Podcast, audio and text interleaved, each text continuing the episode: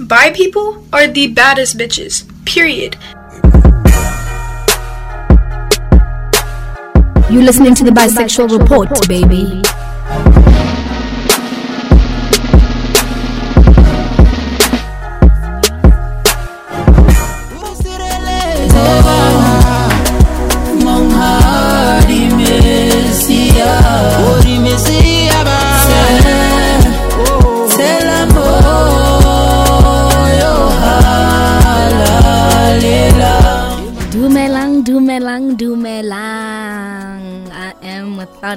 A very sure that you guys are wondering "Gore, anong what's up with the song, what's up with church pleasantries, and I'll have you know that for the next 20 minutes, Bona, I am going to be preaching. I'm going to preach the hell out of this episode because there's so much sin in the world, and I just know that I need to rid you guys of evil and darkness and all things in between. I'm just joking. I'm just joking. There will indeed be an element of preaching, but not in the way that you're thinking. Before we go further, welcome to the third edition of the Bisexual Report. So, today we will be speaking church, Christianity, and religion under, um, in the context rather, of homosexuality. So, historically, we all know that churches, gays, and lesbians wouldn't be found in one sentence, right? Completely novel, they do not mix literally like water and oil. But with that said, I must say, Khore, we've come a long way, and although we've made strides, there's certainly so much that still needs to be done. Now, I want us to delve into the reality between law, South African law, and social norms. South Africa is the first nation in the world, in the whole entire world, to prohibit discrimination on sexual orientation in its constitution. In fact, South Africa to date remains the only country, the only country in Africa to prohibit discrimination. And in 2006, we were the fifth country in the world to legalize same sex marriage if you know your shit, you'll know that there's 195 countries. So I mean, to be to rank number five is is absolutely, um, you know, epic. Given that there's a lot of countries, a lot of nations out there that still, never mind same-sex marriage, that still do not recognize um, same-sex relationships to begin with. So, story time. In 2019, there was a Gauteng High Court ruling in Pretoria against the Dutch Reformed Church. This is an Afrikaans based church, by the way. In 2015, the church decided to allow ministers in a same sex relationship to be ordained and to carry out same sex weddings. They also scrapped the rule that gay ministers of the church had to be celibate. But then the very next year, in 2016, they did a complete U turn and adopted a new policy. And then, of course, and rightfully so, people felt discriminated against and took the matter to court. Now, these were the two main arguments that were put forward by either parties. The church argued that its decision to not recognize same sex marriages was not equal to unfair discrimination and that they were not in breach of the Constitution. The church also said that the new policy did not prohibit homosexuals from actually entering the church. And then the plaintiffs, the people that were aggrieved, the people that felt discriminated against, they put the argument forward the church did not have the right to invoke hurt or discriminate against anyone by not accepting same sex unions and imposing celibacy. They also put forward the argument that the church failed to state facts that support argument that there was no breach of the constitution. Now, this comes to the finality of the case and how it ended and what um, the court found, which was, in my words, mind blowing.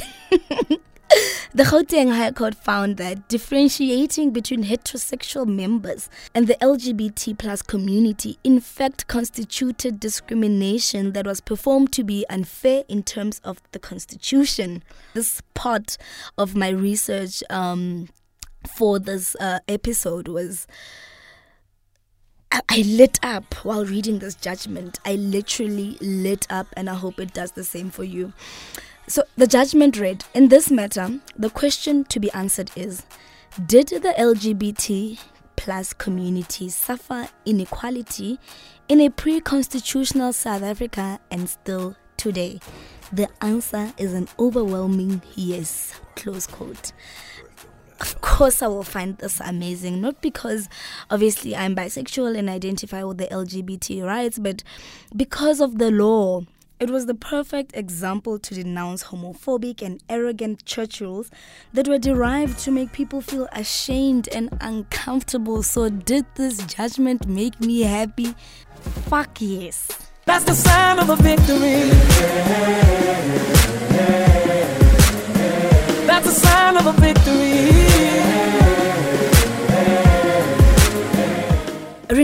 And extremely vocal Archbishop Desmond Tutu has continuously also advocated for same sex love, and in quotes, he said, I cannot worship a homophobic God, close quote. If God, as they say, is homophobic, I wouldn't worship that God, close quote. I am deeply disturbed that in the face of some of the most horrendous problems facing Africa, we concentrate on what I do and in bed with whom, close coat. my goodness. I nearly fell off my chair. Because wow. A man of his stature you know a man of the cloth a man of god publicly and unreservedly, showing his support for the alphabet family on a global scale. This is the type of shit that I'd like to see more often. Tutu forms part of a long list of advocates from civil society organizations, business leaders, politicians, academics, and researchers. There's also a counter list of hate and criticism from the same societal groups, and that's why I thought it'd be interesting to share experiences from people that I know personally who sit under the LGBTI plus umbrella and who've had experiences with Christians, experiences with church. Let's take a listen. The following, the following audios, audios might not be of good quality, and so we apologize in advance. So basically, I grew up with this, and she was so devoted on her spirituality journey, in which she was a, a charismatic Christian. So this other day, went out shopping, bought myself some skinny jeans, some female clothes. Hey, I was taken to a church. It was a church I was going there, like on a, on, on a weekly basis. Let me say daily basis because they had services every day. So I was I was prayed for. And then I was told that I should scream out so that the homosexual spirit could leave my body. It was so surprised because even till today I'm I'm still the same. And after that, I left home. Even now, it's still the same. Like they get surprised, of, wow, you are a man. It's even told me when I was growing up, like, you don't have to act gay around me. You don't have to act homosexual around me. You have to just finish school and act your gay life away from me. Oh, okay. I finished school. I went out. Now I'm actually living my best life. When I go home, get surprised. How you do nails? How you do hair? How you put makeup? It's just the stares and you know sometimes the judgmental looks and the disgust in very rare cases actually in well with regard to my experience most of the time I don't know, like anything bad happening. But you know, it's always that thing about should be just because you're gay and um, some you can feel judging or you know how could you be so whatever most of the time people actually i don't want to say accepting but they're always cool whether it's guys or it's girls, it's grown people, it's young people, but yeah. But every now and then you'll get the occasional stares and you know the judgment and and it's just something I don't know. Emotivate You just it's just like everyday life. I don't think it's it bothers me as much as it used to back in the day.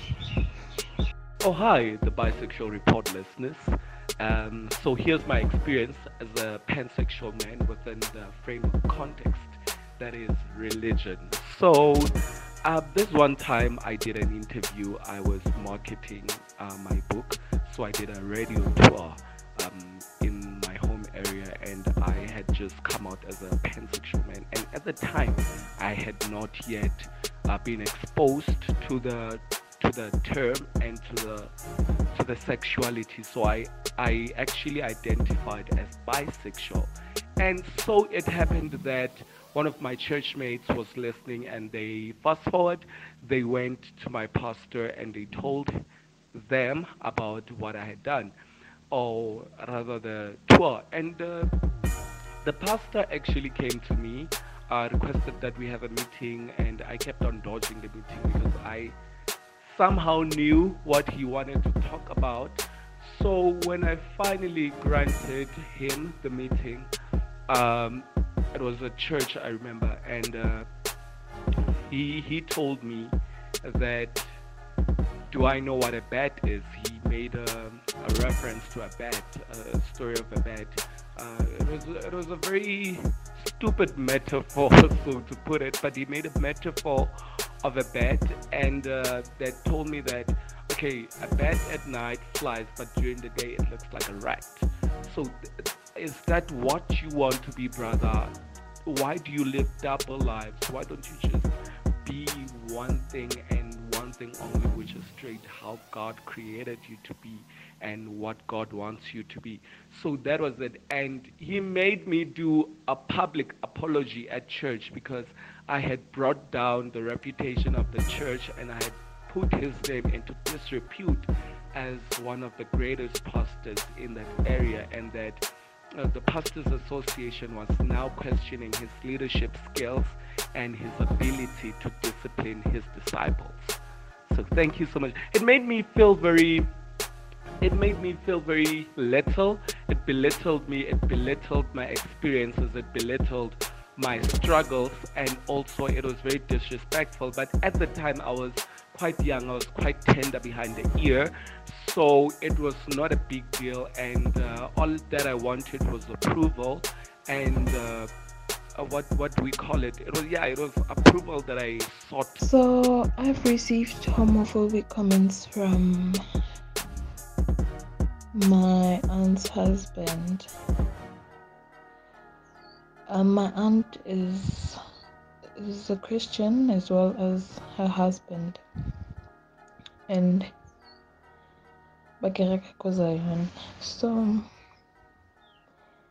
this guy at first when he knew or found out about our sexuality, my sister and I he acted as a person who understood and who was okay with it until he wasn't. Um, until one day he sat me down and confronted the situation, as I may call it, that he thinks our turning out is because of our parents that we grew up without father figures. so that's the reason why we converted to lesbianism. Um, and the Bible does not approve of such lifestyle. He quoted Bible verses, which I will not quote as I don't remember them. I don't really pay attention to Bible verses quoted against my sexuality.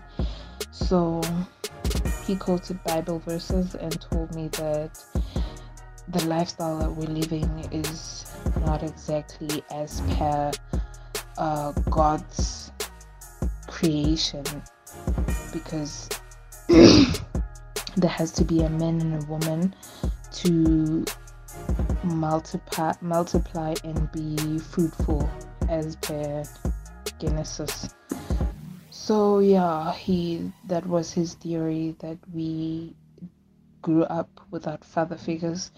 So we thought that it was okay for a household to be ran or have two um, women instead of a man. So to him, it's rather a choice than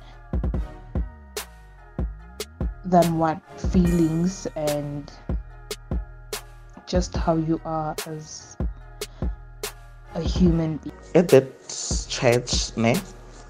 that Christian church, um, Father Ola, ona a le auto gampe ene ke moruti wa ntlhalaganya a gore um, being gay or lesbian um, it's a curse.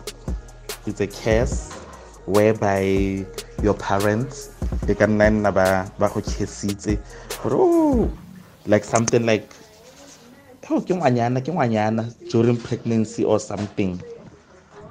Ntlhalaganya before you you were born gore he eh tshwanetse only to find out e tla le moshimane then your parents ke bone ba go kgesitseng ga gona selo seo sa di-gays and lesbians. There's no way e leng gore go na le batho ba ba ntseng jalo. Um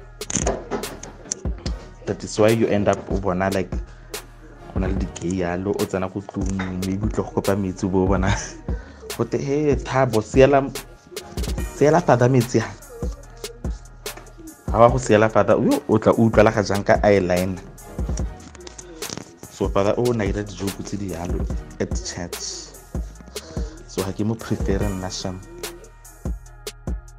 That's that's what we're dealing with. That is the type of treatment that we are dealing with. So, the truth of the matter is, even though we are legally recognized by the Constitution of this Republic, there's still such a long way to go. There's still so much to do on the ground. Religious leaders have a huge responsibility to play in shaping everyday lived experiences of homosexual people. They need to preach acceptance, they need to preach tolerance, because, in the words of Desmond Tutu, just because it's in the Bible doesn't mean it's true.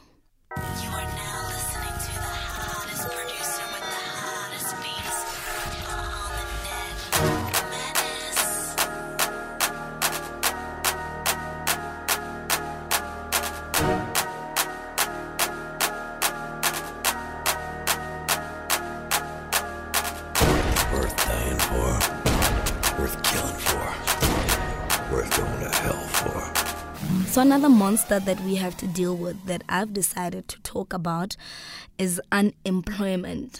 Difficult, depressing, debilitating, but a conversation that's so necessary and so important. If you don't already know, I'd like to paint a picture for you to remind you guys of just the horror that is unemployment and exactly why you should be grateful if you have a job. So, we are in the second quarter of 2021, and according to Stats SA, South Africa's unemployment rate now stands at a staggering 34.4%. In relation to the youth, Stats SA found that from the official unemployment rate, 46.3% were young people aged between 15 to 34 years, and this is irrespective of education level. And then, as if that wasn't horrific enough, women, beautiful, lovely women, the mbokotos of this world, still very much marginalized in the labor market. Statistics South Africa says, and I quote, even in employment, appointment to decision making positions in certain sectors or of any characteristics remain elusive. Mm. Figures from this same quarter of 2021 show that the labor market is more favorable to men. If you follow the news, then you would know that this does not come as a surprise. Um, not only the fact that conditions or the labor market is more favorable to men, but um, that a lot of young people are, are, are unemployed still. So, The market is favorable to men. Men are more likely to be in paid employment than women, regardless of race, while women are more likely than men to be doing unpaid work. That is the reality, that is factual, and it's been like that. Um, you know, you have researchers, you have academic surveys that are conducted year after year. In fact, even quarterly or monthly. And these elements don't change. These elements don't change and haven't changed at all. In fact, it, its percentages keep going up as far as what I've mentioned so far is concerned. But it gets worse. The rate of unemployment among women is 36.8 compared to 32.4 amongst men. The unemployment rate among black women is 41.0% compared to 8.2% among white women, 22.4% among Indian and Asian women, and 29.9% for colored women. I'm to repeat that. The percentage of black women that are unemployed in South Africa is 41.0%. 8.2% of women that are white are unemployed. 22.4 unemployed Indians that are women and 29.9 colored women that are unemployed. So if you are uh, young, if you are amongst the youth, if you're a woman, and if you are black, you do the maths. This is what the data shows. This highlights the plight, not only of women, but of unemployed people in this country. Now, I know firsthand about the difficulty of unemployment. Um, some of you might know, obviously, I was at ANN7 and then ANN7 closed down. I had an opportunity to actually go somewhere else. And just before ANN7 closed down, I think a month or so before, I decided to resign and go to this new opportunity, only to find out that this opportunity was a scam. And subsequent to that, obviously, I found myself unemployed. I was living in Joburg, obviously. Um, I was paying my own rent. I still am. and uh, I, I was just, it, it was such a dark place for me. I remember specifically that I left ANN7 ka June and it was due to close down in July. So, July, I think I was unemployed for about four months July, August, September, October, November. Um, by end of November, I, I, I then got, got, got a job and but during the unemployment it it was such a dark time for me. It it, it is such a, a depressing situation. House na prospects you know. It's worse. I was living with people with flatmates and by a mmerekong ba tswa mmerekong you know?